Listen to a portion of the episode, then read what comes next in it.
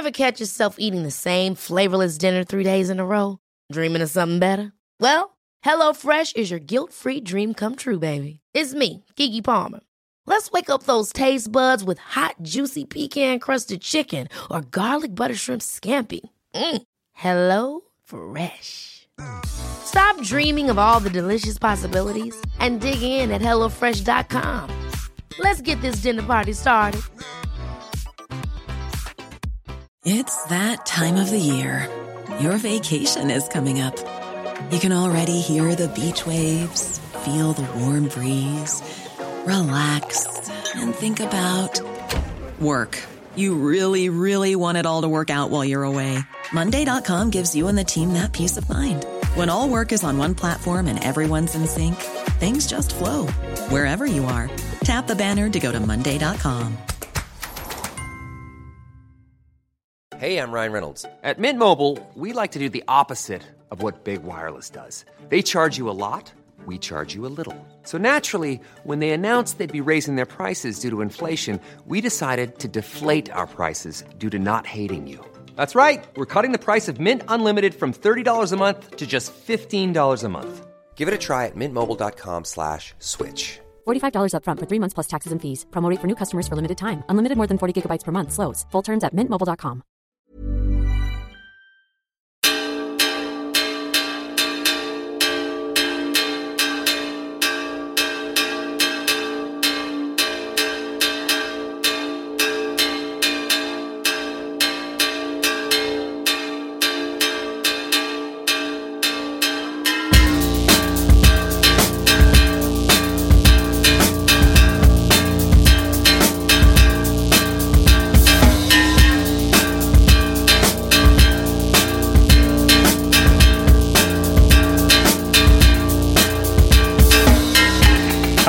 name is Dave Hanratty, and there will be no encore. Welcome to episode 291. Although there actually have been more episodes than that. If you tot them all together, I haven't even done that.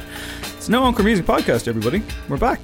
And so is my co host, the amazing, the wonderful Craig Fitzpatrick. Why, thank you. It's great to be back. I'm delighted that um, I was the lead headline in the preamble. Two words Craig back. It's been a week. Technically, two weeks, I guess. Yeah, and um, I sure I saw you at the weekend. We were out And the for pints. sparkling banter is still in place. I, I assumed I assumed you had more to say. I assumed there was more happening, but no, no, it's fine. Um, but don't worry because uh, like when if we have those gaps, if we have those like yeah, the chemistry's gone. It's like a marriage, you know. Like it's you, you take one week off, you got to keep working on it. But if anything That's goes wrong, true. right? If anything happens on this episode, if we do have moments like that where it's terrible. Um, our our special guest sonic architect for the next two weeks, David Tapley of Tandem Felix fame, will sort us out. Tapley, welcome to the dance. He's here with us, everybody. He's got a microphone. Sorry, It's I next- just I hid my uh, option to view myself, and it changed so I can just see the two of you, and then I couldn't find the unmute button. So you're on you're on mute. well, we're off to an absolute flyer. yeah, it's going to be a classic episode, and like it's interesting because I feel like on this episode we're going to have people kind of coming in for the first time because of the topic. Our top five this week, our main event later in the show. It's top five drumming songs. Craig Mm. chose up this one, and boy, do I have a big disclaimer about that one when we get to the top five. But we'll get there later in the show. Stick with the show Is this for going to be the last episode, Dave? No, no, no. It's not like Oh, that. It's not like a tw- it's not a twist drama announcement. It's just more like, oh, this is a very broad topic, and we're not going to be able to cover it sufficiently on this one episode. Uh, is what I've learned this week. But You're going to have a promise you- song that has like no drums in it, and you're just like, No, well, no, no, no, actually, no, the no, no. emptiness of the. No, I'm not being that high concept. Don't worry about it. Uh, before that, though, we'll be reviewing an album, a brand new album. It's by a band called Deafheaven. It's called Infinite Granite. That is our lead review. We're not doing Lorde. Apologies to all the Lorde fans who were desperate to know. Dave just, just couldn't. He came to me and he said, "We can't. I can't." And I said, I "It's did, okay." yeah. I texted you on Friday and I was like, please no. Um, but yeah, on Wednesday of this week, if you're listening to it this week that it comes out, we dropped our Orla Gartland interview episode. It's out now. I'd highly encourage you to go back and check it out and check out Orla's debut album, Woman, on the internet if you've yet to do so. It's a great episode. If I do say so myself, it's out now. And next week on the show, a lot is happening. I think we have three episodes next week because we have No Popcorn coming back. We Are Your Friends as edited by David Tapley. That's on Wednesday. Um, on Monday, though, because it is the last Monday of the month, and that means a brand new episode of Before the Encore, Sonic Architect Adams' show, in which he speaks to people in the music industry behind the scenes. And this time, he has a conversation with Theodora Byrne, who is an incredible, like, super talented uh, multi instrumentalist musician. She's a musical director. She's worked with the likes and works with the likes of James Vincent McMorrow, Saint Sister, Sorcha Richardson, and her own Theodora Byrne Ensemble. I've heard the episode, it's great, and it's out on Monday, so that's Adam's new kind of offshoot gig. Adam is off for a couple of weeks, working away, and then taking a well deserved holiday, but you know, we just don't stop. We just do not stop on the show, and if you appreciate all of the endeavour, patreon.com slash no encore is the place to go. Throw us a fiver, get bonus episodes in return and uh, our undying love and gratitude. And with that said, it's time to kick off how we always kick off with this. Hey, you heard about the good news? We should start kicking off with every week with Tapley's exasperated sigh. Yeah, I think so. Uh, and this week it suits it because it isn't good news to kick off the news section, is it, Craig? And this was kind of a weird, ironic thing because we did choose top five drumming songs. And then Yeah. one of the great drummers of all time passed away this week. Please tell us more. yeah, kind of grim, I guess, synchronicity there. Um, so he, yeah, it was announced that he's passed away. Charlie Watts, um, 80 years old, Rolling Stones legend. And it was one of those ones where we'd heard a few weeks ago um, that the band were getting back on the road because, of course, it's the Rolling Stones. That's what they do. Continuing their no filter tour, which I love. But um, he had had surgery, unspecified surgery, and um, I think the press release was very kind of breezy and it was like reassuring and it was, you know, this has gone successful, uh, but he's been told by his doctors just to kind of allow some time to recuperate and we'll we'll see him again soon.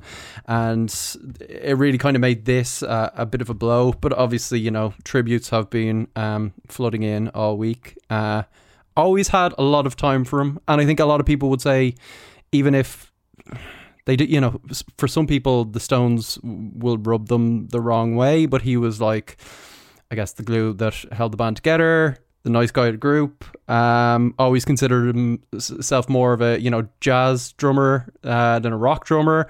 You kind of got the feeling that he probably didn't listen to his own music, and he was just kind of happy do, doing what he was doing, and he did it um, very close to the end. So yeah, an amazing legacy and career. Yeah, it seems to be that like the Stones were almost his side project or something, and he was much more concerned and interested in just playing in jazz bands and doing that kind of stuff. Um, and like, uh, which is amazing because like fair enough, like the Stones debate can can can run and run. They're a band that I quite like. Um, I can appreciate it. People think they're, that they're not very good or whatever, but they are iconic. You know that overused word. And I think he's a big reason for it. I think just his kind of incredibly kind of steady rhythms like gave them a lot of leeway. It's funny because like yeah, I know what you're getting at. You're kind of making the point that in a band full of weirdos, like he seemed to be the one kind of cool character, just like the the normal guy in the background, just holding it all together. And they kind of needed that, I think, ultimately. Oh yeah, yeah, very much so. I think he was, you know, a couple of years older, and I guess that just made all the difference. Probably in the very early days, he was like, Think married to the same woman for absolutely decades and stuff, and had no truck were kind of like partying on the road, and uh, he knew when to put them in their place as well. Like, there was a couple of stories there I just saw online which were um, succinct but kind of cool, and I will apologize for the first one being an anecdote that Ronnie Wood told on Top Gear, um, but takes nothing away from it. So Ronnie Wood was asked if Charlie had any cars, and Wood said that he, Watts, did, but he never drove them. He would just start the engine and sit in them. He also had a matching suit for each car. I love true eccentrics. And then the next story, which is possibly my favorite one, was that Mick Jagger called up Charlie Watts back in the day at about like 3 a.m., middle of the night, uh, hotel kind of rager in full flow, and said, Oi, where's my fucking drummer? Charlie got up, shaved, put on a suit, knocked on Mick's hotel door. When Mick answered, he punched him and said, I'm not your fucking drummer, you're my fucking singer, and took off. And we can't condone violence, but you know, sounds like a trying time. And that was the impact, I guess, he brought to the band. And I held them together for, what, 60 years, 50 years? Incredible. The um the shaving and putting on the suit part really intrigues me because that's just know, right? you're ca- like surely you're calming down in that moment, but no, this is a committed plan and there's a strategy. Oh, I think it was a calm act. You know, he just knew. yeah, as you say, like he knew he, he had to do something. Um, and had to set Mick straight. But yeah, he was just you know impeccable in every way, very tasteful, and brought a lot to the Stones. So he'll be missed. Yeah, he had to look good even when he was doing GBH to his bandmate. Um, yeah, it's like some of the photo- photographs of him over the years are incredible. A ridiculously sartorial man. And I, I remember an interview with him a few years ago in The Guardian, and they're talking about him playing Glastonbury, and they're like, oh man, it, it must just not get better than this, right? And he was like, I can't stand it. He's like, the wind just blows my cymbals all over the place, and it sucks. And they're like, what? that was his. That's his reaction to playing on the main stage of Glastonbury. Uh, yeah, rest in peace, Charlie Watts, man. He was a cool guy. Um, Some other sad news this week from a very different corner of the musical world. Insane Clown Posse. Again, I'm just imagining some people coming to this show to hear the drumming stuff and being like, sorry, what? Like, Insane Clown Posse, Violent J, and Shaggy 2 Dope, uh, infamous band, uh, have announced something of a farewell tour for uh, the following year. Essentially, uh, the gathering of the Juggalos took place last weekend. COVID be damned. It's going ahead. It's all happening. And they made an, a sad announcement to the crowd. Essentially, Violent J said that he's suffering from heart failure, and as a result, he's going to have to scale back massively. It was a weird one because they've said they're doing a retirement tour, but they also said, "Don't worry, this won't affect the music. We're still going to gig every month." So, as ever, yeah, I, as I got music's greatest more more contradiction. statement. I know, I know. Um, yeah, awful that he's suffering from heart problems. Hopefully, he's getting the treatment he needs. Um, story itself sounded pretty not great. Like he went to the hospital to see what was going on because he was getting winded just walking to his studio, which was like right next door to his house, and they basically said all our doctors are tied up. Um, I'm guessing this was America. Um, and the nurse said they want you to go straight home, get in bed, and they'll call you first thing in the morning. Which is like that has got to be a very relaxing night's sleep, doesn't it? Like, jeez, Jesus Christ. That's a very Um, like wartime almost kind of thing where it's just like just sleep it off, you know, triage. Yeah, and you would be doing no sleeping, I would imagine. Um, anyway, yeah, they called before the birds even woke up and said go to the hospital. Um, took him in the back and basically just said um, he had heart failure, so scared him straight. Um, sounds like he's not really slowing down a huge amount, as he said. From the like, we're we're still going to gig every single month and like record and do all that kind of stuff. But I guess in some ways, the end of an era. Um, Gathering of the Juggalos is probably not the place you want to be if you are a person struggling with heart problems. So, uh, wise move. Yeah, no, fair enough. Um, we won't be talking about a certain festival this week because I've had it. I'm sick to the back teeth. No more audio drop. happening. No more sting. Baby.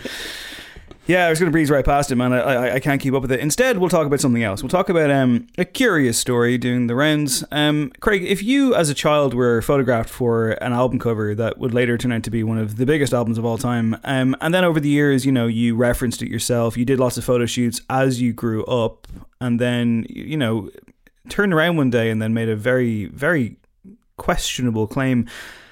Uh, how do you think it would go down? AKA, what do you think of the story that Spencer Elden?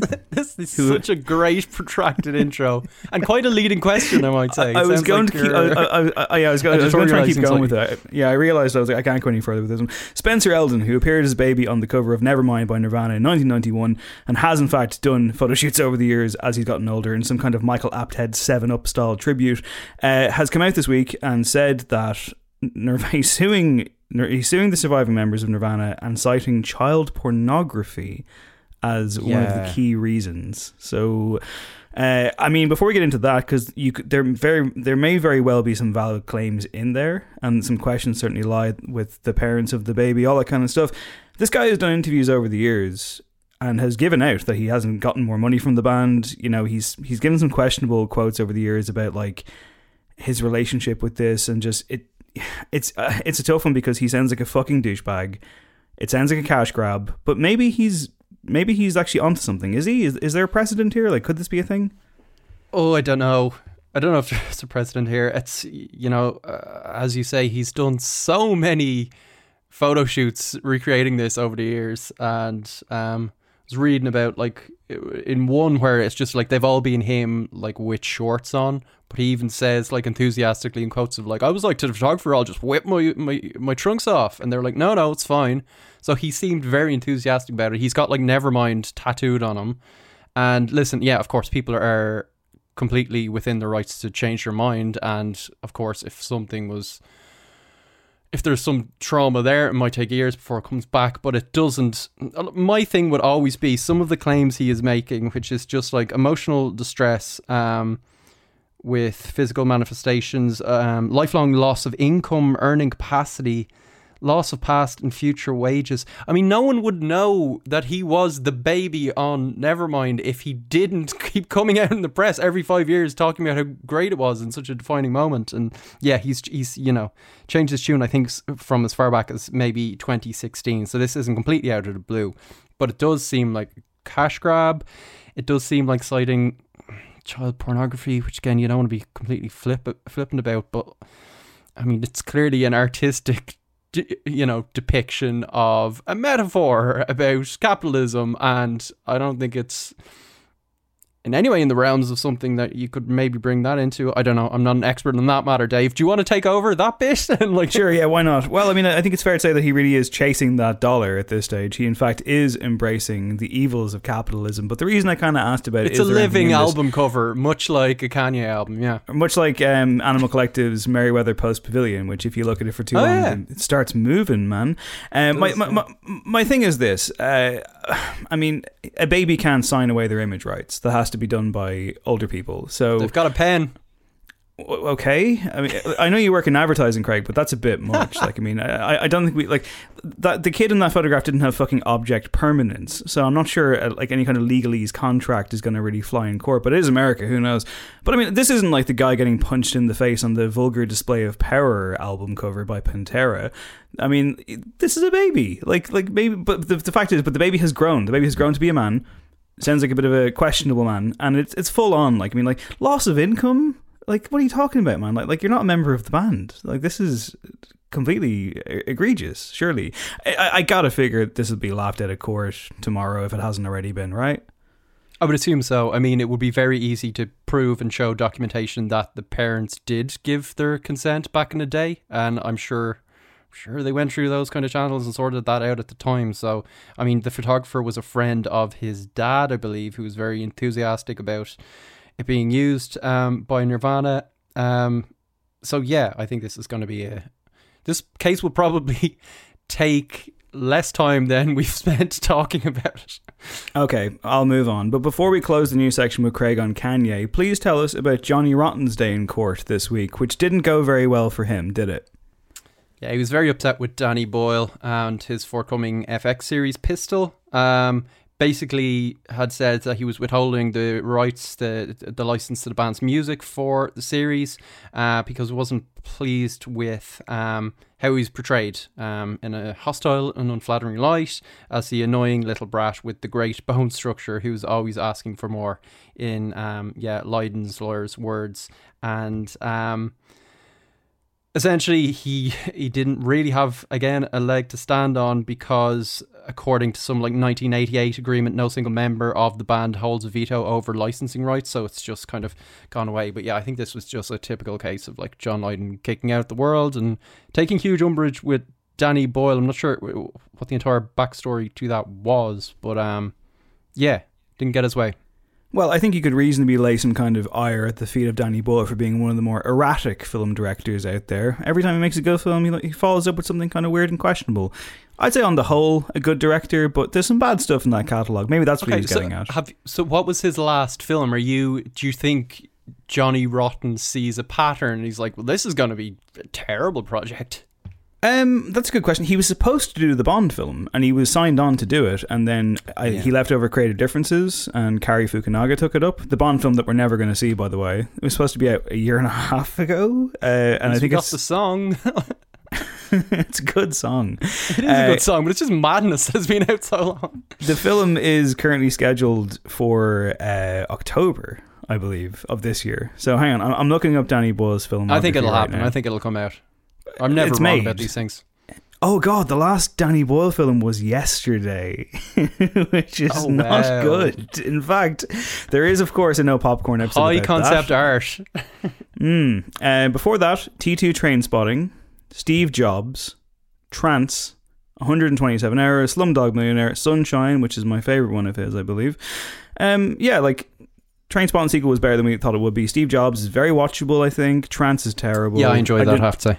Didn't watch 127 hours because I won't watch anything with James Franco in it. Slumdog Millionaire is one of those ones that you watch and you're like, this is great, recommend it to the parents, and then never watch it again, I think. So, yeah, moral of the story is everyone should go and watch Sunshine. It's an excellent film, but I promised Craig and Kanye, and that's what we're going to have right now. Attention everyone. One, one. Shut up.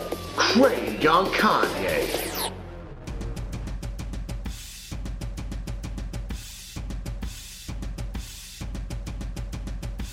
Where do we start, Dave? It's been quite a week. yes. At a certain Uh, point, even I switched off, and I was just like, I can't keep up. I got very stopped excited with the the, section, whole yeah. Joker memeage, which was like, oh my god.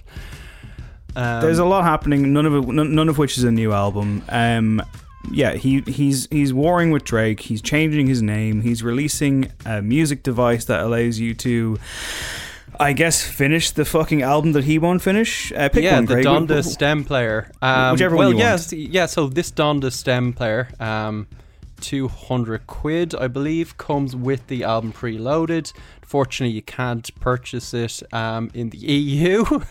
I did check. I don't know if I would have gone through with it, but like.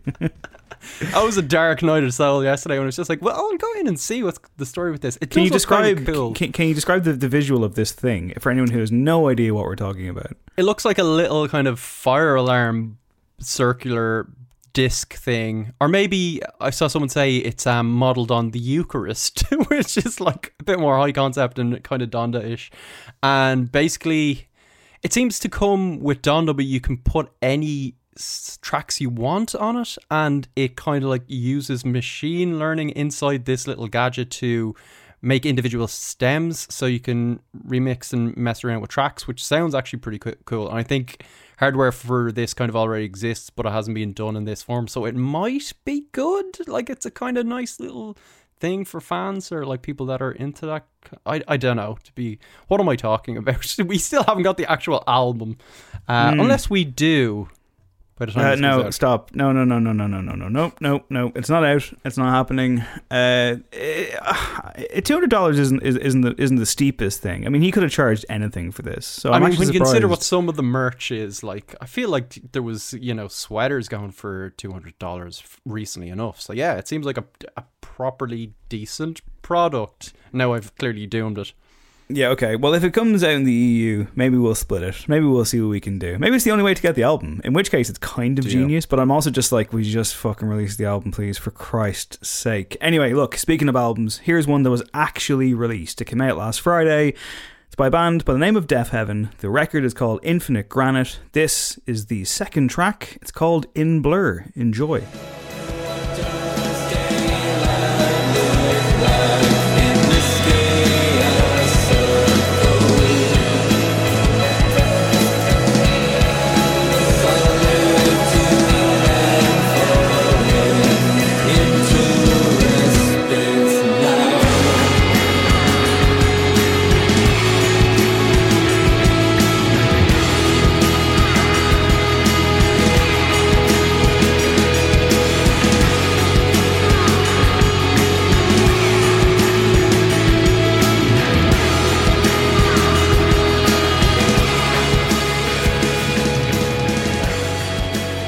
That was In Blur by Deafheaven, taken from the record Infinite Granite.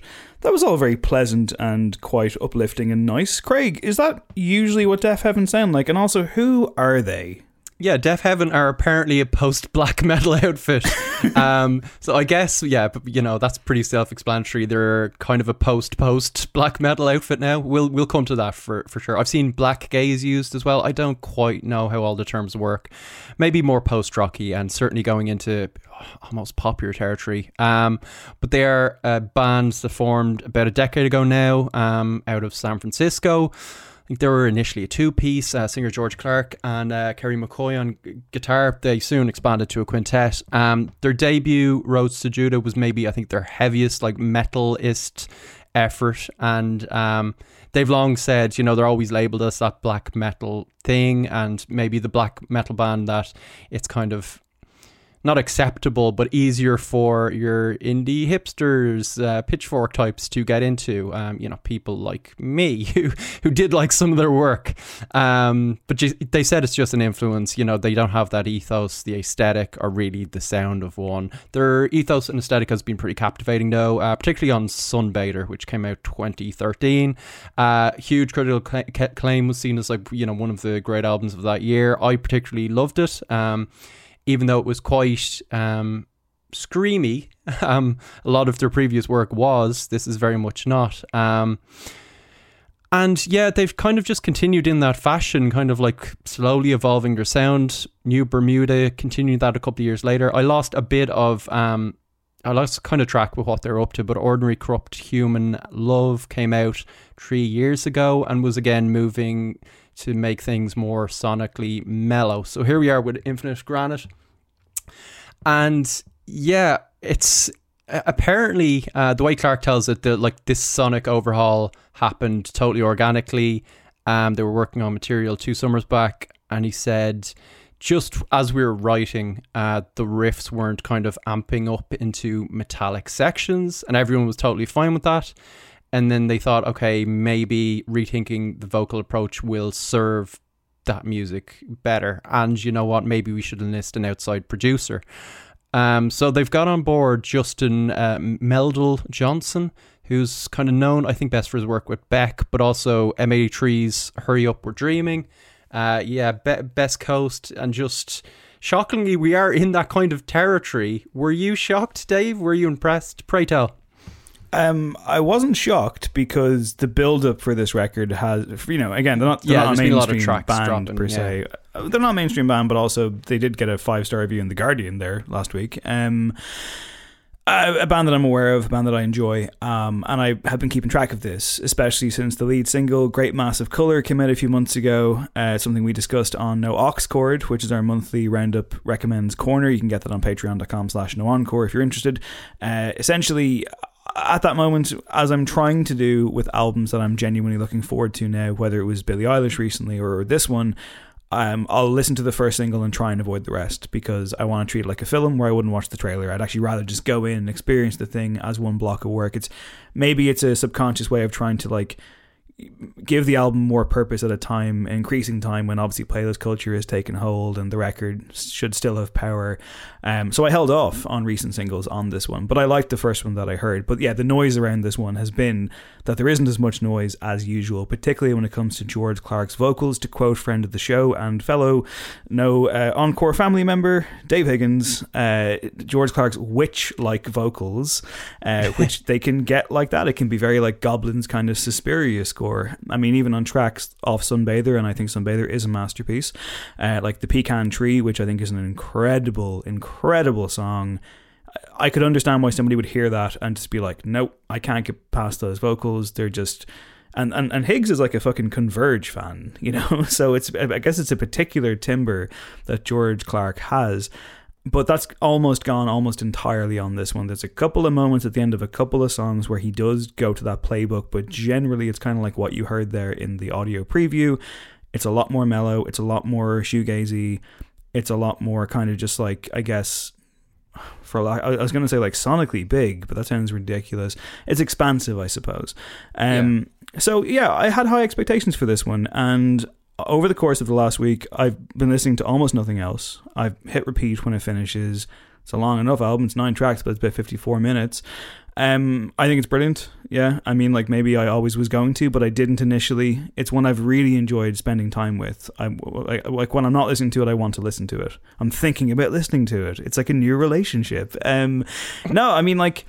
I don't know if it reinvents the wheel as much as it was teased that it would. Um, whether that was by the band themselves, whether that was by interviews around it, whether that was by some of the early reviews like Stereogum's Premature Evaluation, which is always a great read. I'd recommend people to go and check that out every week, no matter what they are reviewing. It's always a very considered, interesting approach of the album review at a time when album reviews can be very throwaway.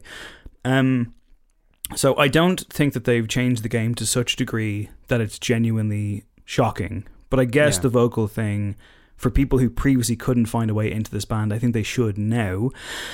Um, I think it's beautiful. I think it's really, really beautiful. I, I, I- think it's it, it's got real weight to it. I think it's got real depth to it, and I've I've genuinely just been loving spending time with it. I haven't. I don't know how well I've approached it critically. I don't know how well I could appraise it right now, even on microphone. I just know that it's had an effect on me, and I've loved going back to it every single time. And you know, what I always love with albums over the course of any given year is when they have a physical or they provoke a physical reaction in me, and they feel like something that I'm genuinely attracted to and I gravitate towards. And that was the case here. I didn't think it was going to be at first, so I don't think I was just that easy of a sell. I felt I had to work a little bit with it, but once it kind of clicked, it really, really clicked, and I think it's great. Yeah, I I agree. Um, strong eight, and let's move on. no, like it's yeah. No, I must say I've been playing it a huge amount as well. I think it's pretty glorious. It sounds very good to these ears, and if people are coming to the show to you know find out if they should give this new album a go, which I guess they do, apart from our like sparkling repartee and wit and stuff. Yeah, the short answer would be yes, and then whatever way you kind of phrase the question of like if you've never heard them, yeah, I'd say get get into it. If you've only dipped into previous stuff and found it a bit challenging and abrasive, mainly because of the vocals, then hell yeah. Um, but even I think if you're kind of a huge metal fan and loved those kind of darker elements of what they did previously, and you're kind of concerned that maybe something vital is going to be lost as they get more palatable, I don't think that's the case. So yeah, check it out. Um, and yeah, I'm going to be probably sticking this one, on when I go for a walk later and just continuing to rinse it because I think I really don't think any of their kind of unique appeal or like their energy, their inventive approach, um, just to kind of creating these like cavernous soundscapes. Yes, soundscapes. um, it hasn't been dim- diminished for me. I think you still have that like emotional heaviness.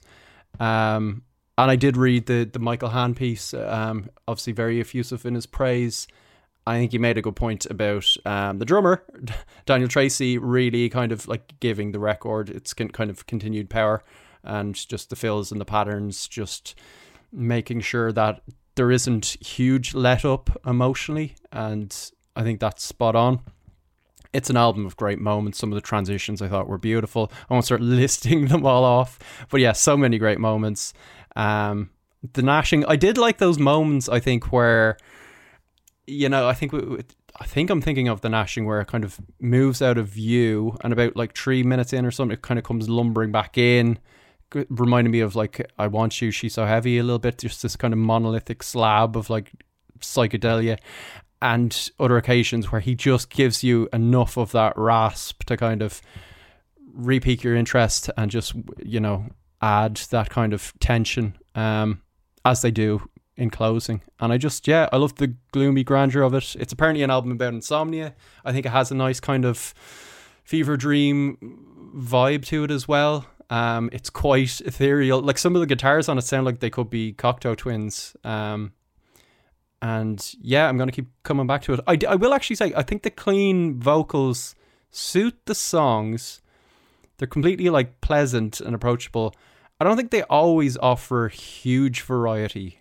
Um, it, it like just to be kind of super uncharitable. Like you, you could say some of the tracks vocally are a bit identikit. If you never like wallpaper, but just you have to work a little bit harder to really get to grips. I think with the beauty of the record, it's precisely like the opposite reason it might have been a struggle for people previously where like the brutality of the sound is immediate marmite but i think this could go maybe under the radar and it just demands um more and more listens and that's what i'm going to continue to do and yeah as i said strong eight uh, i would really recommend this Yeah, I mean, I'd agree with you. The vocals weren't quite the, you know, the the the advertisement that was out there. Perhaps they're, I, I think they're very strong, but yeah it, Yeah. it wasn't quite a moment of you know oh my god he's had this up his sleeve do you know what i mean like that kind I of agree. thing which is like a lot of pressure because obviously so distinctive to begin with yeah, but, I yeah. do think that it's a reinforcement of how good the band are as players and how good they are as a unit. And I think it's very interesting to see them kind of flexing new muscles at this stage of their career. I think this is easily their best album since Sunbather. It's very different to that one in terms, particularly of just how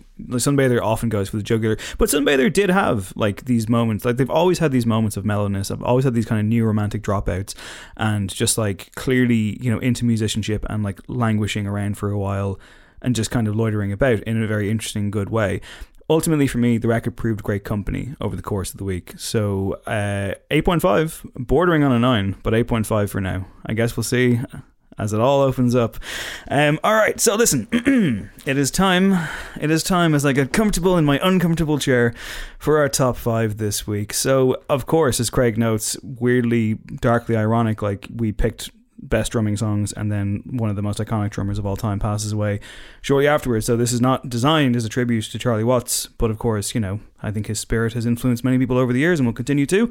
Uh, I do want to say though, before we crack onto this, um, so this got a big response on Twitter uh, when I put out like we're doing best drumming songs on the show this week. Hit me. Um, I got like I was absolutely avalanched by suggestions and favorites. Uh, shouts in particular to Mícheál Quinn, by the way, of Enemies, Meltybrains, and Dermot Kennedy fame, oh, yeah. uh, for listing about thirty songs alone. um, so yeah, listen, like I said earlier, uh, and you know he's an incredible drummer. Other drummers weighed in, and I and I, I, I, began to feel the pressure. Uh, plus, I feel like we might get some some New Year's on this episode. Like Dermot Morgan's son, like the great Dermot Morgan, his son, who doesn't even follow me on Twitter, like quoted my tweet and went, "This would be a great listen," and I was like, "Oh, for fuck's sake!" I was like, "This is not to heap on the pressure, but like for newer listeners and people unfamiliar with your work, you are also a drummer, Dave. So the pressure's lapsed, off me, right? I'm a lapsed, complete luddite, lapsed drummer. We'll get to that.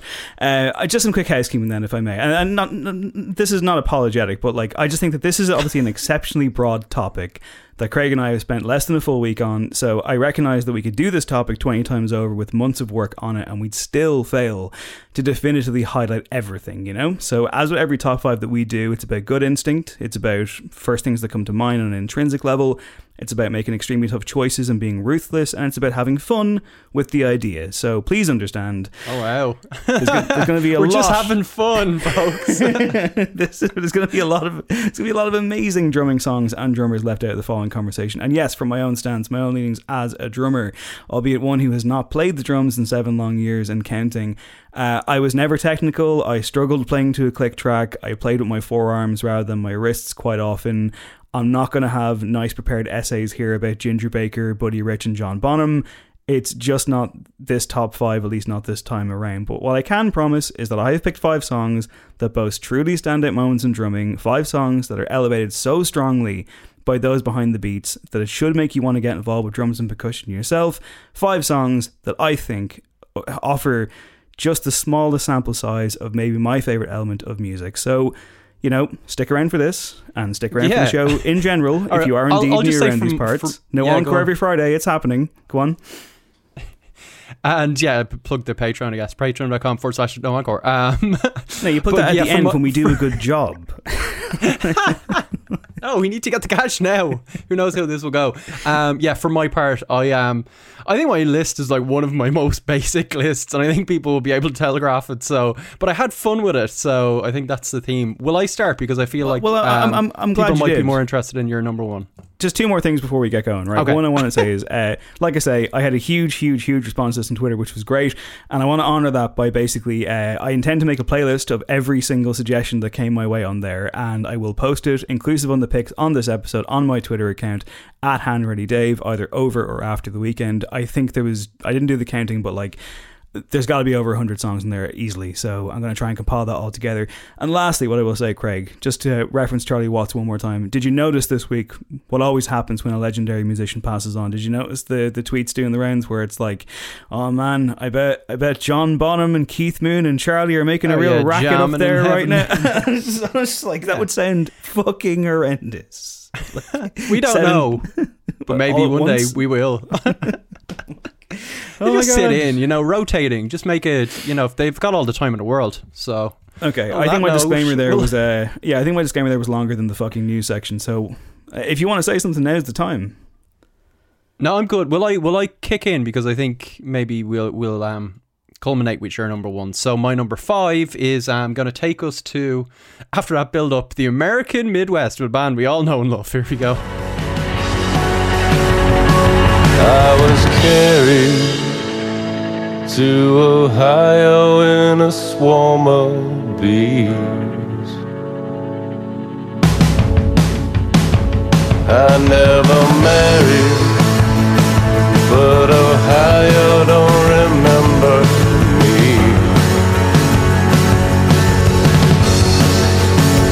I still owe money. Yeah, it's the National. It's Blood Buzz, Ohio. It's uh, Bryan Devendorf on the on the skins there. Uh, so propulsive, so so good. You know, like muscular but somehow still sensitive.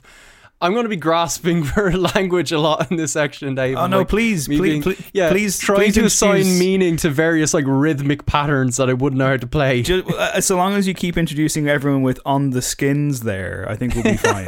Just keep doing that. He's tremendous. I mean, everyone knows that he really adds something different to the National, who have been going for a long time, and we've talked previously on the show about how you know they've um, slapping the tubs, as Dave Tapley says there. Uh, yeah, they've you know played Ireland so many times as well that we can sometimes get uh, the national fatigue.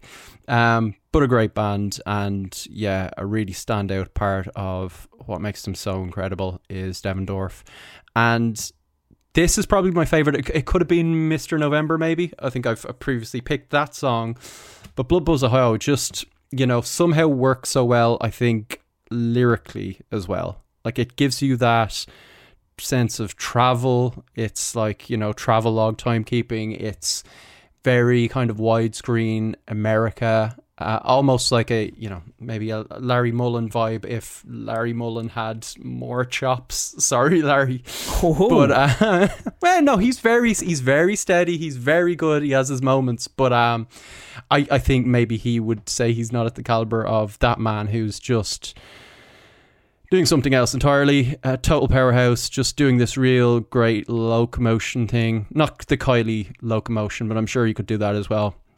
Um, also, you know, prior to uh, getting the band together, worked in an ad agency, as I think many of them did. So it gets my, you know, props there.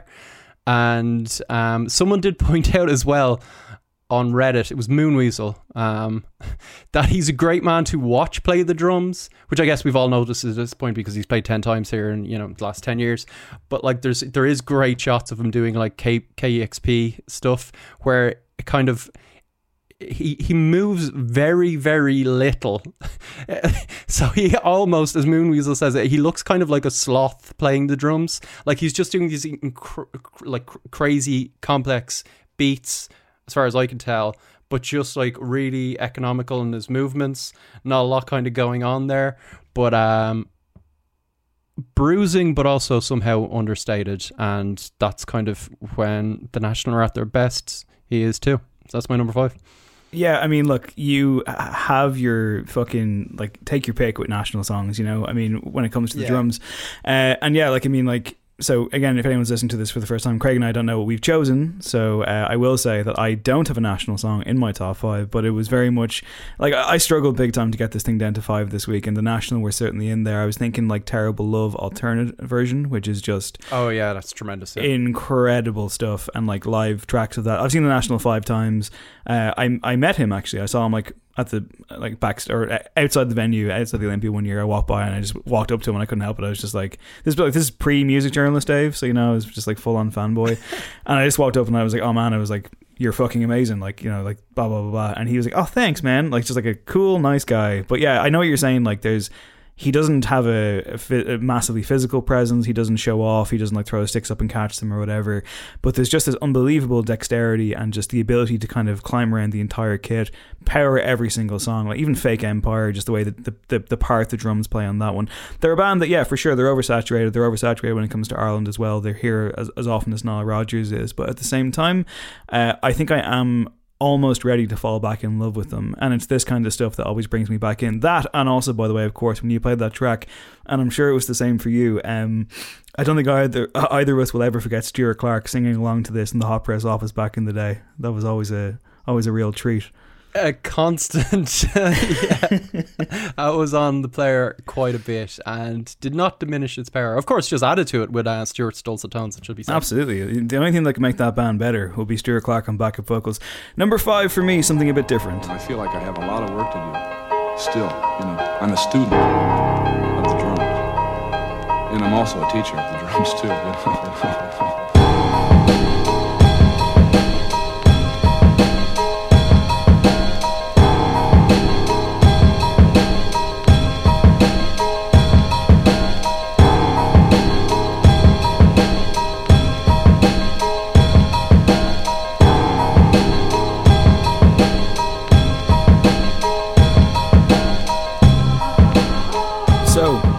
that's DJ Shadow, and the track is Building Steam with a Grain of Salt from the record Endtroducing.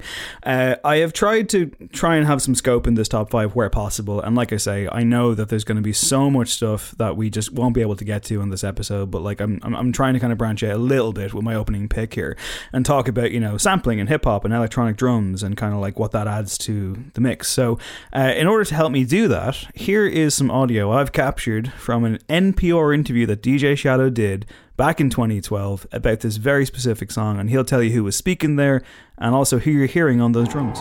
Uh, that's a gentleman named George Marsh, uh, a uh, drummer from the Bay Area, and there was an instructional record um, about music, and he was interviewing some of his favorite drummers. It's from I think about '74. And then that percussion. The percussion is from a high school record. Um, in the 60s and 70s, primarily, you know, any local high school or, or, college would, in addition to having a yearbook, the school would pay to press 500 copies of the school band and what they were up to. That's where the drums come from. So, like shortly afterwards in an interview, DJ Shadow goes on to kind of elaborate on where he finds his sound. So, like you know, like that one there is from like a, a as he says, like just an American high school band, which I didn't know uh, until this week. I just assumed it was like some incredible beats he was making in his bedroom or something. But like, no, I, yeah, I was yeah. like, I was like, that's fucking amazing. That's just like not what I, what what I would expect an American high school band to be captured like you know back in the day. It just has such because like those drums in particular, like they announce the song after the song has been announced, and they just kick it into gear in such a way. Later on in the track, the, the drums just start like folding in upon themselves, almost like they're attacking themselves because of his manipulation with them. Um, but he says like you know he's asked, do you just find like you know do you just pick up records in a record store for like fifty cents and just go from there? And he said yeah, but in other cases you start to develop a sense of things that are going to make it increase the odds of having something fruitful within the grooves. You start looking for certain labels, certain producers. One of the first things that I realized is that anything prior to 1966 probably wasn't going to have what I was looking for because once James Brown invented funk, then music began to settle into kind of a 4 4 groove, which is what hip hop is based on. Um, I can't confess to being a complete DJ Shadow fanatic. I like what I like with him. I once sat in a bus uh, uh, one of those like Today FM bus things at Electric Picnic while Selena Murphy interviewed him, and I held up an iPad to film it, and he was the most intensely focused guy I think I've ever been in a weird makeshift bus with. Um, but this kind of stuff I think is quite peerless, and the fact that he's drawing on other music, other samples.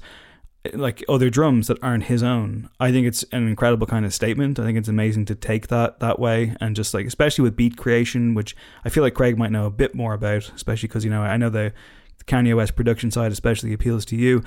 I guess like, you know, I think it does come up in the interview like he is kind of asked about, you know, is this just not stealing? Is this how is this your thing? But I think that there's just such a sense of place even in the sound of those drums. And I, it doesn't come across to me like a rip-off thing. It comes across like tribute and also creating a new sense of power. And that's what I kind of get from when I hear it. But like I said I had no idea it was a fucking American high school band. And I think that's just really really cool. Uh, yeah, I didn't realize that either. It's um very clever pick, Dave, and I do love like so, so, many parts of that album. It feels like you know he it's a walk through musical theory and his intense passion for all these old records, but just recontextualizing it and doing something totally fresh at the time. I mean, just groundbreaking, and I'm gonna have to return to that soon because I haven't heard it in years. But it's it's wonderful. So uh, that was a great pick. And now I'm I'm suddenly like, am I just gonna go back into basic indie rock? I might be, Dave, but also this man on the skins is no stranger to some loops and samples and stuff. All right, so get off my back. You go.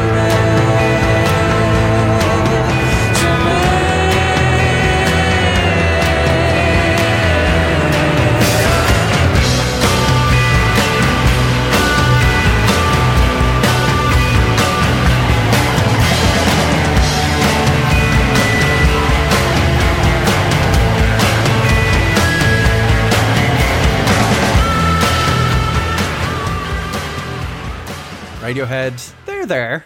Um, Phil Selway, Phil Selway, and I think Ed and Johnny, and some great live performances where they just add a whole bunch of drums, and you would kind of need them um, for this kind of level of power. It's a weirdly, um, it's a dark song. I think the energy of those drums, where I, don't like saying you know tribal because it's overused, but there is something of maybe Brothers Grimm about it. It's that thing of like the video where you're kind of going into the dark woods with Thom. Um, Phil's always talked uh, quite interestingly um, before about like how he gets so many of his rhythms from Thom Yorke, just like watching him vibing off him and I think we can get a sense of that particularly I haven't seen Thom Yorke's um, dancing in recent years. The man has incredible inherent rhythm when he cuts loose. Um, but Phil Selway yeah he's just again another kind of like unassuming guy. Like you know just sit behind his kit dress dress shirt on um, a real kind of human metronome as well. Just incredible precision um, and can do a wide variety of things and isn't pre- precious or purist about um, you know this is my role in the band um, if a song or a piece of work calls for bringing in looping bringing in sampling doing different things um, he is kind of there's no ego there with him. Um, and you know for a man that was hugely indebted to the likes of Can, um, Stephen Morris, Joy Division, where, you know, um, a great example of manipulating stuff in the studio to get quite alien sounds that just sound, you know, entirely other and different and alien. And he's taken that, I think, to the nth degree and just really, a really flexible player. Like, it just, I think he, he allows Radiohead to stay kind of creatively nimble. Do you know what I mean? They can try things with him. He's great, you know, variety, powerful when necessary, as I heard there. Um, fast as hell, but always just has that like yeah, machine like precision, almost a kind of surgical approach. Um, so yeah. Uh, wow, that was a very nimble and deft and delicate sign off yourself there, Craig. Um, so, yeah, it's an it's, that, it's mate. so yeah, uh, it's an outstanding pick. Uh, I was really happy to hear it crash in there, and it reminds me. Of, this is easily one of my favorite Radiohead songs, and I fucking love that ending. I love that build up. I love that crash. It's Oh, absolutely man. gorgeous. Um, a band that I keep threatening to properly get into, and I will. You know, a band that I know very well, but I've yet to have that unlocking moment. But these are unlocking moments, and yeah, it's interesting. I guess I wouldn't. He doesn't come to mind necessarily, but that's probably doing him a massive disservice because I I think of Radiohead as like this incredibly like like well-oiled unit. They're a machine. Every part is hugely important. It's not just the Thom Yorke show. They're all individual lights in their own regard. And maybe yeah, maybe isn't highlighted enough. But um, don't be too bashful about going into the indie rock or the kind of bread and butter rock well because uh, that's where I'm going next, baby.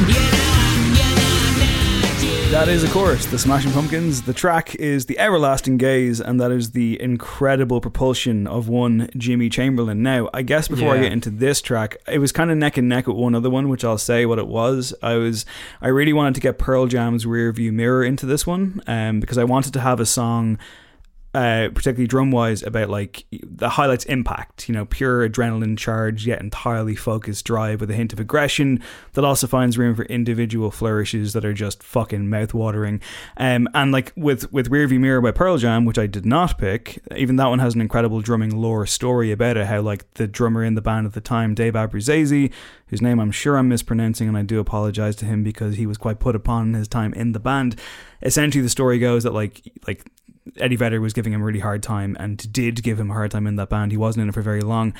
And you can actually hear at the end of Rearview Mirror, you can hear his drumsticks hitting the ground. The story goes that he picked up his snare drum, put his fist through the skin, walked out of the studio, and threw it over a cliff face after like take after take after take after take of the band just being the like. hell? There was just a cliff nearby. Apparently, they were recording in a studio, recording in a studio like atop a cliff, a cliff edge. But um, of course they were. of course they were, but that's I I figured uh, I love that song so much, and the driving of it is incredible. But ultimately, I thought I, if I include that and I include this, it's kind of the same point that I'm making. So with all love in the world to Dave Abruzzese, who did deserve better, uh, I can't look past Jimmy Chamberlin because Yeah, you Jimmy to Chamberlin, Jimmy in. I mean, He's your Jesus. Christ. I mean, well, he's the reason. He's the reason I wanted to play drums, and maybe I'm retrofitting that a little bit because I was certainly more enamored with like Clown from Slipknot.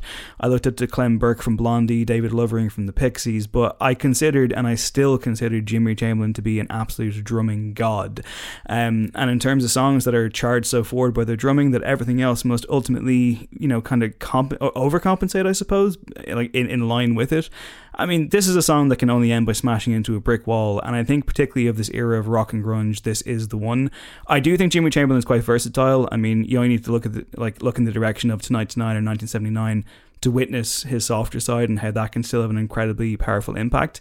But his spirit, his speed, his dexterity, and his venom here are, I think, I think they're genuinely unmatched. And look, we talk about the Pumpkins quite a lot on this show, um, to the point where I almost debated leaving them off the top five just for repetition. But I've fallen back in love with this song all over again. I, I regularly like go back to this band now, and I, I appreciate them so much more. And this song, I mean, it's just. I was always so mesmerized, just absolutely mesmerized by what Jimmy Chamberlin was doing in this one. I mean, even if you watch the video for this track, and it's funny because like every member of the band is fighting for attention, perhaps Billy Corgan most of all, as always, and as his trusty lieutenant, Jimmy Chamberlin kind of, I guess, went where he was told. And it's funny because like you know even when he was replaced by session musicians and drum machines, I still love those songs too. So all love to Billy too. But Jimmy Chamberlin was just, I mean, I, can't get over what he could hmm. do and how he did it. And on a track like this, I think it's just genuinely unparalleled. One thing I will say for all this gushing, I have said before that seeing the Smashing Pumpkins play in 2008 in the RDS was the worst gig I've ever been to in my life. It was so bad Yeah. that I was bored by Jimmy Chamberlin just milling around the kit because eventually it just became a weird yes like jam session. But when he was good, Craig, I'm not sure if there was anyone better. From my, just to clarify, my favorite. I'm not saying he was better than you know whoever, you're thinking of right now. I'm thinking of right now. I'm thinking of the nicest drummer in rock, Dave. I had to include him. Here we go.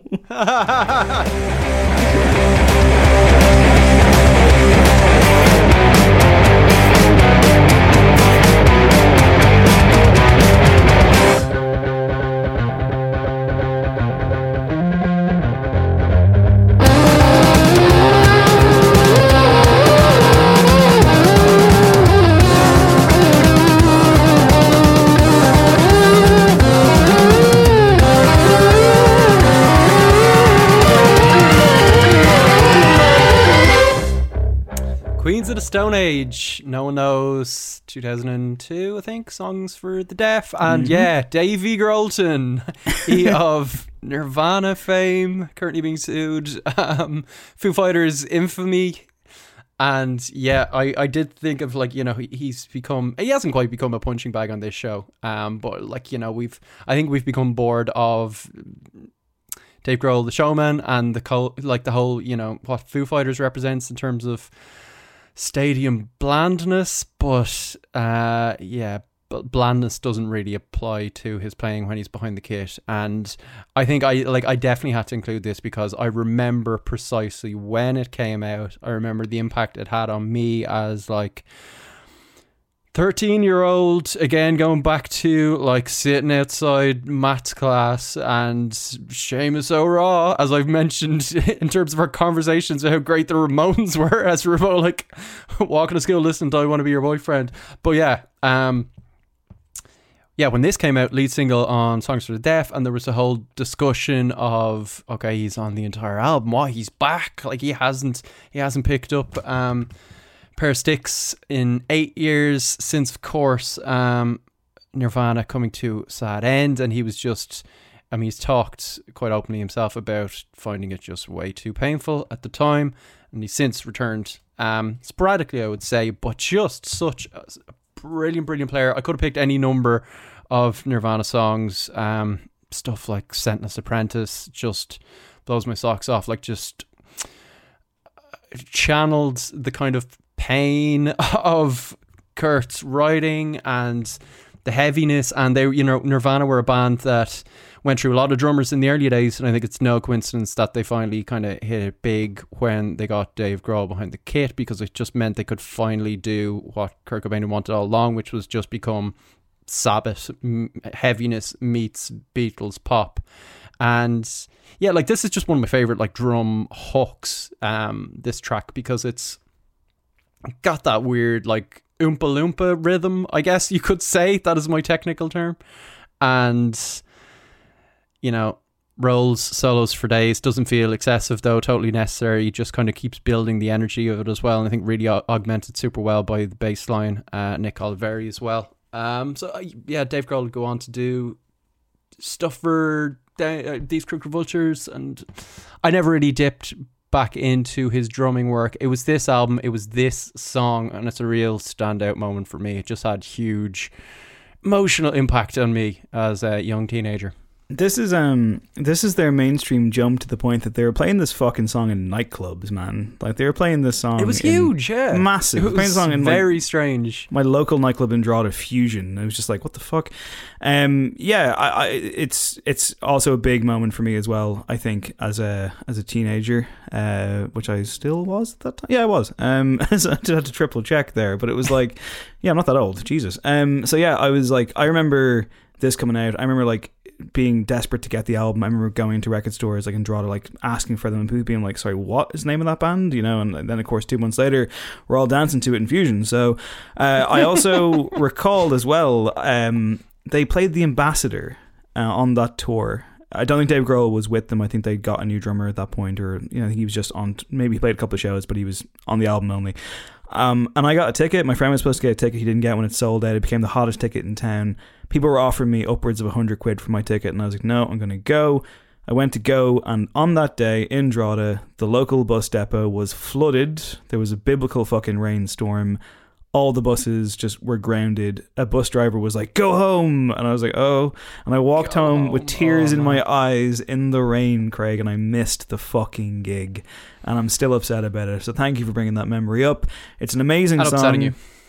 It's an amazing song. He does incredible work on it. I will say, in terms of his other modern drumming stuff, I quite like the song he did with Trent Reznor and is it Josh Homme? I think uh, Mantra for the Sound City documentary. You are um, right. Yeah, it's, yeah. It's a very kind of straightforward, buildy rock song, but it's a good one.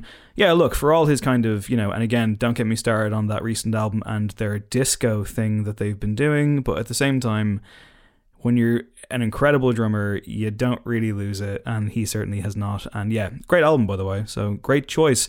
Uh, number three for me, uh, picture the scene. It's Galway. I'm on a dance floor. This song comes on. My best friend runs away, and I dance away anyway.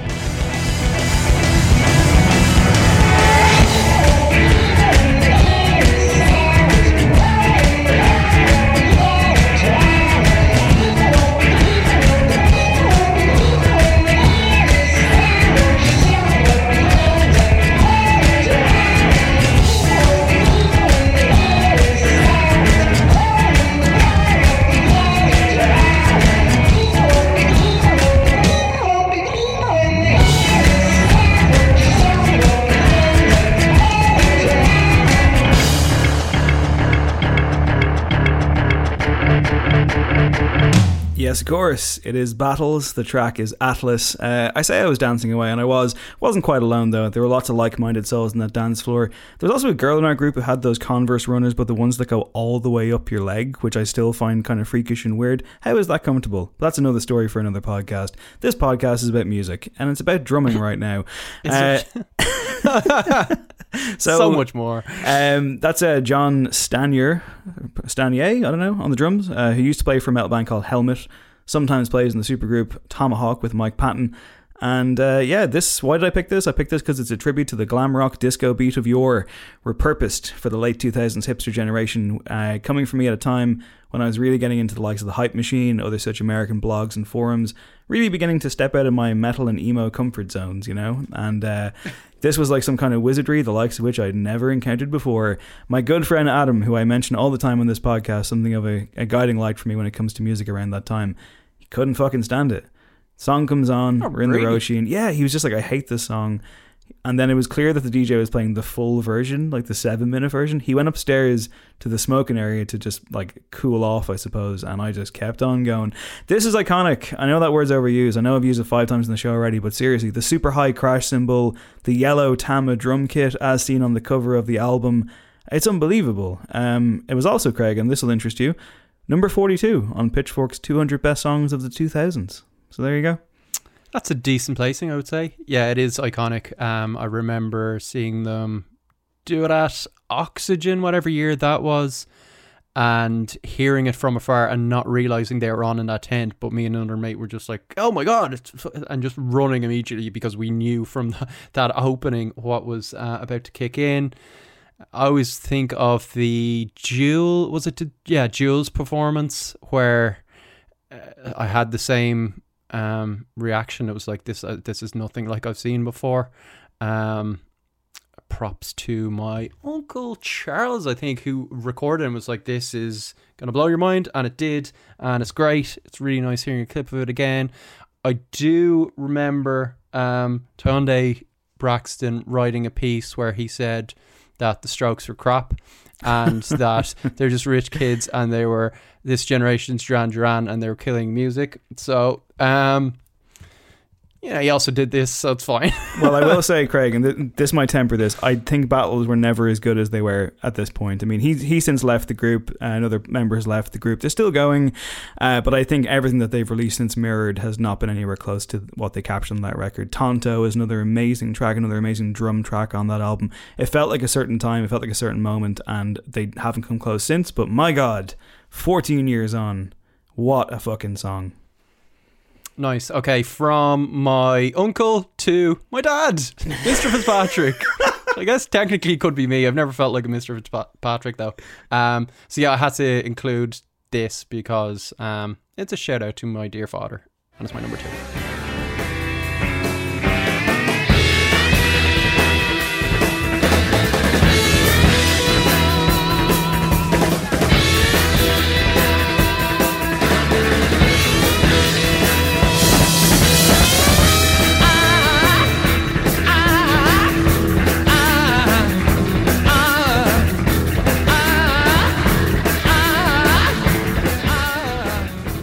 Just want to clarify that I laughed there. I brayed with laughter there because the link was so unexpectedly earnest. That was lovely, Craig. Nice work. it's been an earnest top five for me against all odds, considering it's you know. oh, is, is Phil tracks, Collins? I- Is he in this? I hope so. You'll see.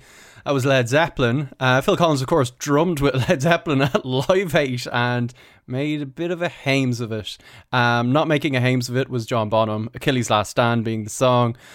And uh, yeah, my dad's like obsessed with this song. Um, kind of hear why. It's like one of their their longest tracks. It's over 10 minutes long.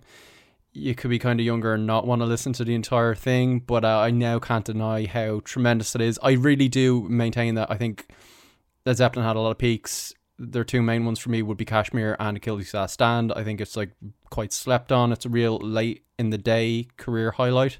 And it's just volcanic. It's overpowering. It's like four guys, and I don't know how it's four guys, particularly when one of them there is just Robert Plant, just kind of faily wailing away and not playing anything, but they sound, sounded massive. Um, yeah, it was 76, I think, uh, pre- the Presence album, and Bonham would be um, dead three, four years later. Um, really sorry end, a guy with a lot of demons, but a guy with like a lot of talent, just a mountain of a man, and just a really like he just fits that mold of like the classic hard rock powerhouse drummer and just kind of did it better than anyone really um so yeah like I, again i don't know hugely about pure technical ability. I've read a lot this week of talking about how uh a lot of his fills are tremendous and stuff. I've also seen stuff where like dave grohl hero worships him he I always remember him saying that he would give his left testicle to drum for Led Zeppelin because of how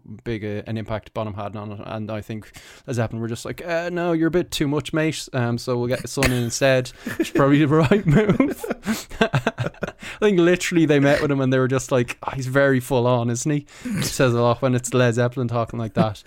But um, I've I've seen other people say like Dave Grohl could kind of do things that Bonham couldn't quite, but I don't know. It seems like he can pull off like ridiculously fast kind of triplets and stuff. It's just the how humongous it is, and also I think quite flexible and dexterous as well. They could mix up styles. There's a you know if you go to House of the Holy, you go to some of those um, you know lesser known moments in Zeppelin's career. There is more diversity there than you might imagine, and Bonham could totally play that stuff too.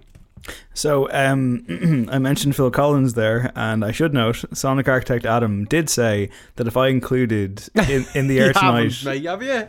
He, he, said if I included in the air tonight in, in my top five, he said if he even hears a fill of it, he's never coming back to the show. So I've I've I've taken that as a genuine warning. I oh, haven't okay. included it, but in fairness, it was in a previous top five. It was in the songs and ads, I believe, that we did last year. So I've got it in there before. But I, in fairness, I, I think that'd be a magnificent shout but I've refrained. Instead, I've gone for a song that I think is literally perfect for my number two.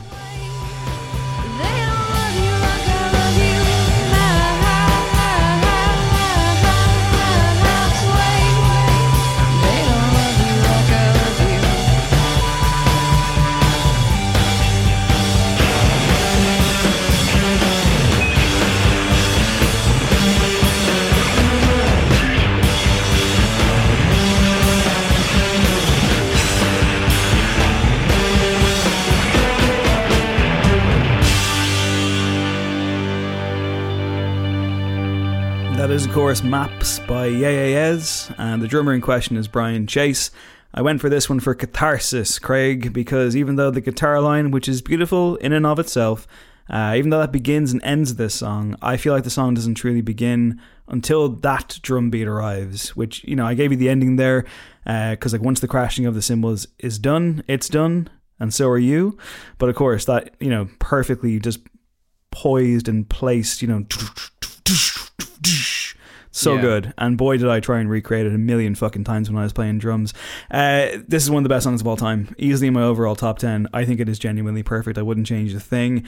Everybody sings, everybody blooms. I get goosebumps thinking about it. I got goosebumps cutting the clip. I got goosebumps hearing it just there.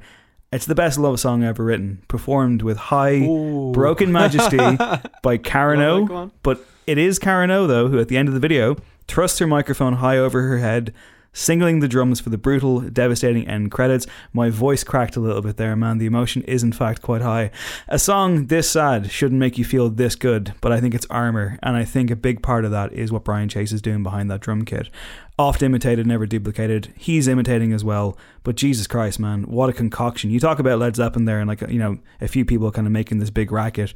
I don't know how they did this song, and they've never bettered it. They're a great band, but Jesus, this is next level.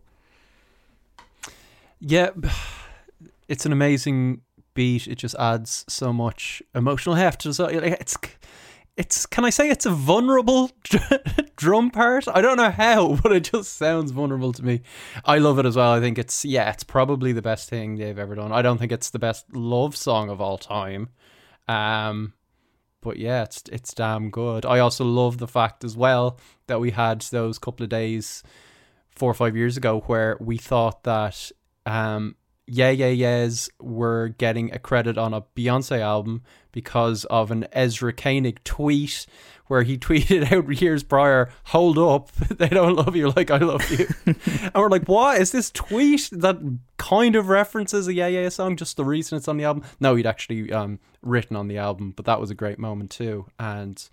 Hugely culture, culturally re- relevant, as I think this song remains. It's just that was a real it sums up kind of an era as well, doesn't it? Like it just felt like I will I will concede to you that it is of that generation and that new rock fucking revolution and all that kind of very exciting like unironically exciting uh, music that was going on at the time. This was the big banner love song. This was the anthem. This was kind of lighters aloft in the best possible way. Lighters of the heart or something. wow.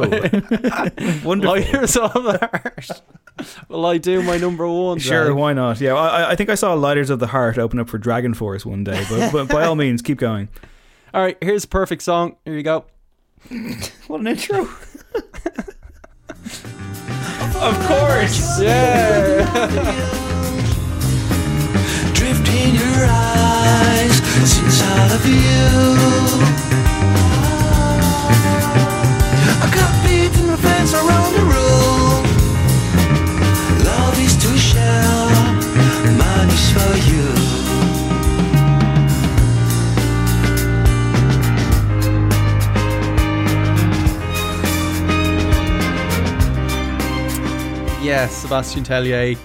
Dave knew it. Tapley probably knew it as the email came in with the clips. Um, La Ritournelle, 2004, and Tony Allen um, doing what Tony Allen did best.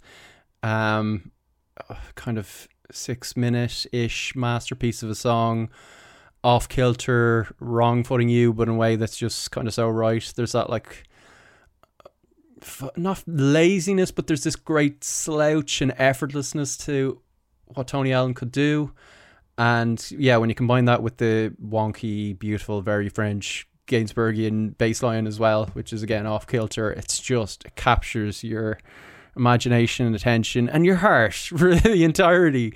And it's again another song that could be unvarnished love song, piano led and stripped back, but the drums, just as with the last one, add so much to it. And yeah, Tony Allen, sadly no longer with us, Afrobeat pioneer. I mean, we talked about him recently enough on the show um, when we did short albums and expensive shit, uh, the Fela Kuti album, and the work he did on that.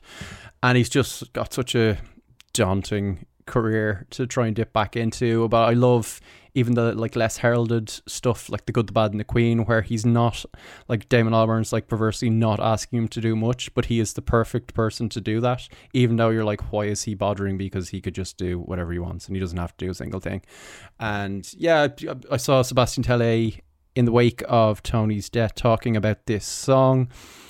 And it seemed like one of those just very strange moments where they kind of hooked up by chance. Um, Sebastian Tellier says I was in Paris talking with friends, um, and I said, "Ooh la la!" My favorite drummer is the drummer of Fela. He actually said "Ooh la la" in his interview with Ben Beaumont Thomas, and someone said, "You know, his name is Tony Allen. He lives in Paris in a very strange place, uh, La Defense, which apparently is just like he was living in the Parisian like business center."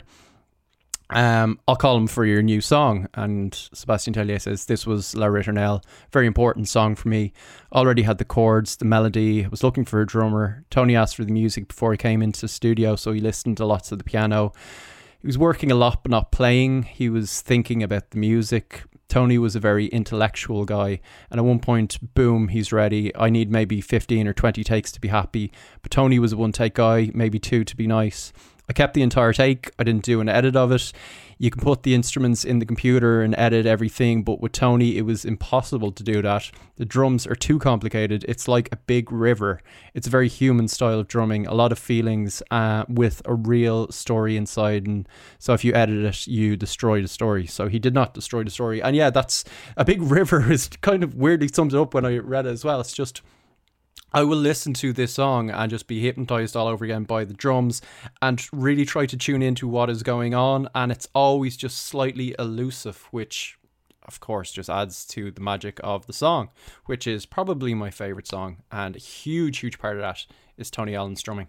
Yeah, no, I mean, come on, it is genuinely a perfect song. I ragged on your intro, but you you put me in my place. Um, I thought about it. I thought about it earlier today, actually, and I thought because it's worth noting that if someone is unfamiliar with this song, um, there's such a huge build up before the drums kick in.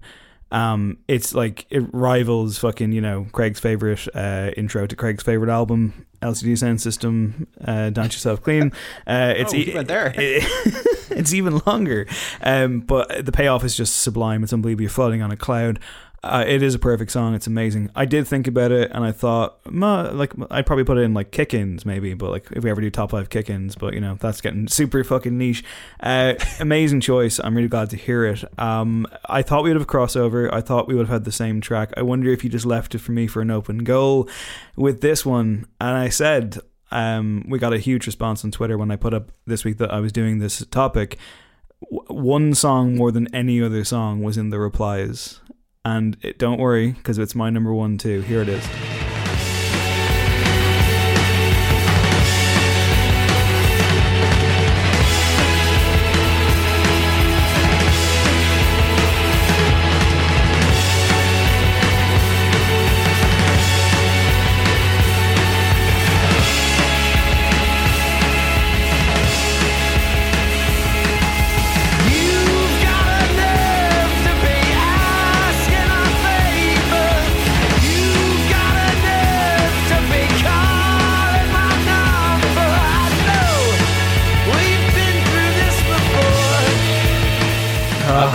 Course. Oh man, it's just unbelievable. It's the Walkmen. it's the Rat, it's the greatest stroke song that the Strokes never wrote Oh, themselves. stop. As I say every time, just to rile Craig up that little bit more.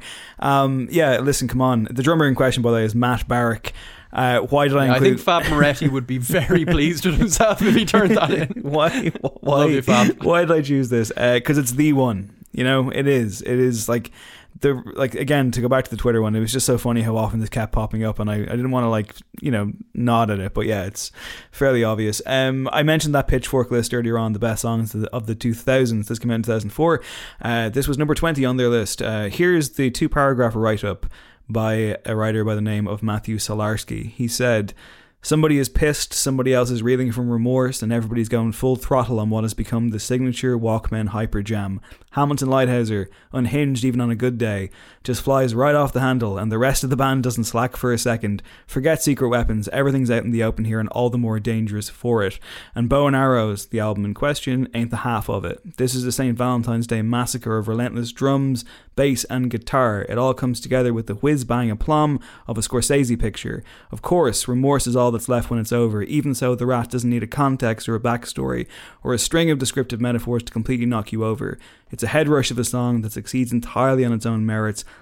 like the ultimate emo anthem for an alternate alternate dimension where girls don't exist. Sorry, ladies. What? Uh, music is What? a. I don't, I don't know where he's going with that. Uh, music is a form of violence, and emo actually means raw, unbridled emotion and nothing more. Oh my god, that, that really went somewhere at the end, didn't it? Matthew Solarski. Yeah, it. Um, not my and words. I think it was a bit hard, you know, unhinged even on a good day.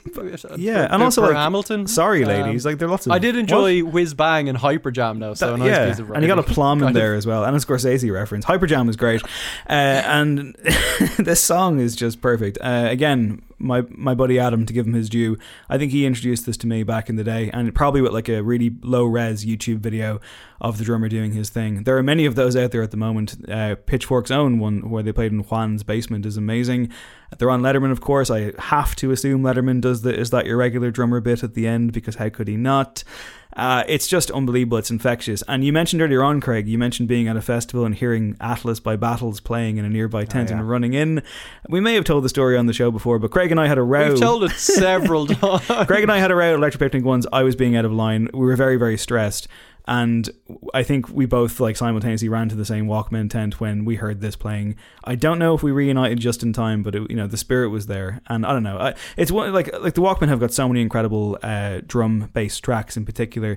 Like the North Pole, for example, is just unbelievably good. Mm. But this just seems to be its own kind of weird thing. It's its own mini album. It's literally perfect if you even if you look at the videos of the drummer playing, I'm just like, how do you do that? Like, how are you able to what? And then for Hamilton Leithauser to come in on top of it and not just keep up with it, but take it to another dimension. Yeah, look, it's it's the ultimate. It's the ultimate for me. Hyper Jam. It's a hyper jam. And I want to say thank you to our hyper sonic architect stand in this week and next week, the wonderful David Tapley of Tandem Felix. Please stream Tandem Felix. Please buy Tandem Felix. Get your merch. Get your get your vinyl. Get your beer mats. Everything. Um, you know, because he himself is an incredible, incredible drum beat man of a human being. You've got a microphone, by about the, the way. beer mats. Yeah. Oh, they're they're pretty good. Um, Yeah. Tapley, you have a microphone in front of you, by the way. So before you sign off, uh, do you have any shouts of your own for for best drumming tracks? Because I'm sure you must have thought about this during the week. I would say my top five, in no particular order, are uh, the Craig on Kanye sting, the Kiss Corner sting, the Melvin Ben sting, uh, the High placing for Melvin Ben. the news sting, and then number one would be uh, Bob Dylan, like a Rolling Stone, live at the Manchester Free Trade Hall, 1966. That's fair. We should Eclectic. also, yeah, I, I, I- didn't think I was going to get any other answer in fairness. We should also shout out, because I don't shout it out enough, our intro music for the show, our outro music for the show is Move by Bantam, and that's a rhythmic propulsion grenade all of its own.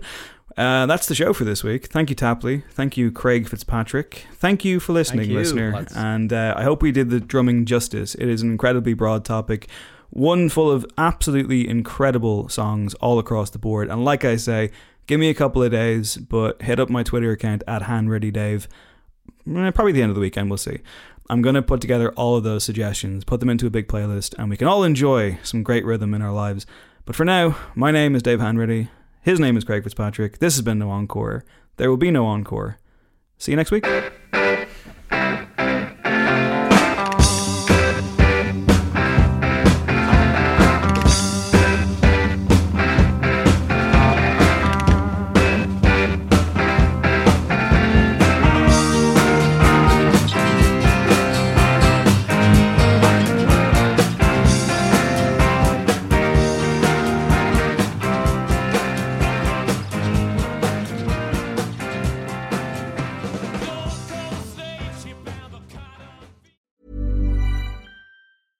On a budget, quality is non-negotiable. That's why Quince is the place to score high-end essentials at 50 to 80% less than similar brands. Get your hands on buttery soft cashmere sweaters from just 60 bucks, Italian leather jackets, and so much more. And the best part about Quince, they exclusively partner with factories committed to safe, ethical, and responsible manufacturing. Elevate your style without the elevated price tag with Quince. Go to quince.com slash upgrade for free shipping and 365-day returns. Hold up. What was that? Boring. No flavor. That was as bad as those leftovers you ate all week. Keke Palmer here, and it's time to say hello to something fresh and guilt-free. Hello Fresh. Jazz up dinner with pecan-crusted chicken or garlic butter shrimp scampi. Now that's music to my mouth. Hello Fresh. Let's get this dinner party started. Discover all the delicious possibilities at hellofresh.com. Planning for your next trip? Elevate your travel style with Quince. Quince has all the jet setting essentials you'll want for your next getaway, like European linen, premium luggage options, buttery soft Italian leather bags, and so much more. And is all priced at 50 to 80% less than similar brands. Plus, Quince only works with factories that use safe and ethical manufacturing practices. Pack your bags with high-quality essentials you'll be wearing for vacations to come with Quince. Go to quince.com slash pack for free shipping and 365-day returns.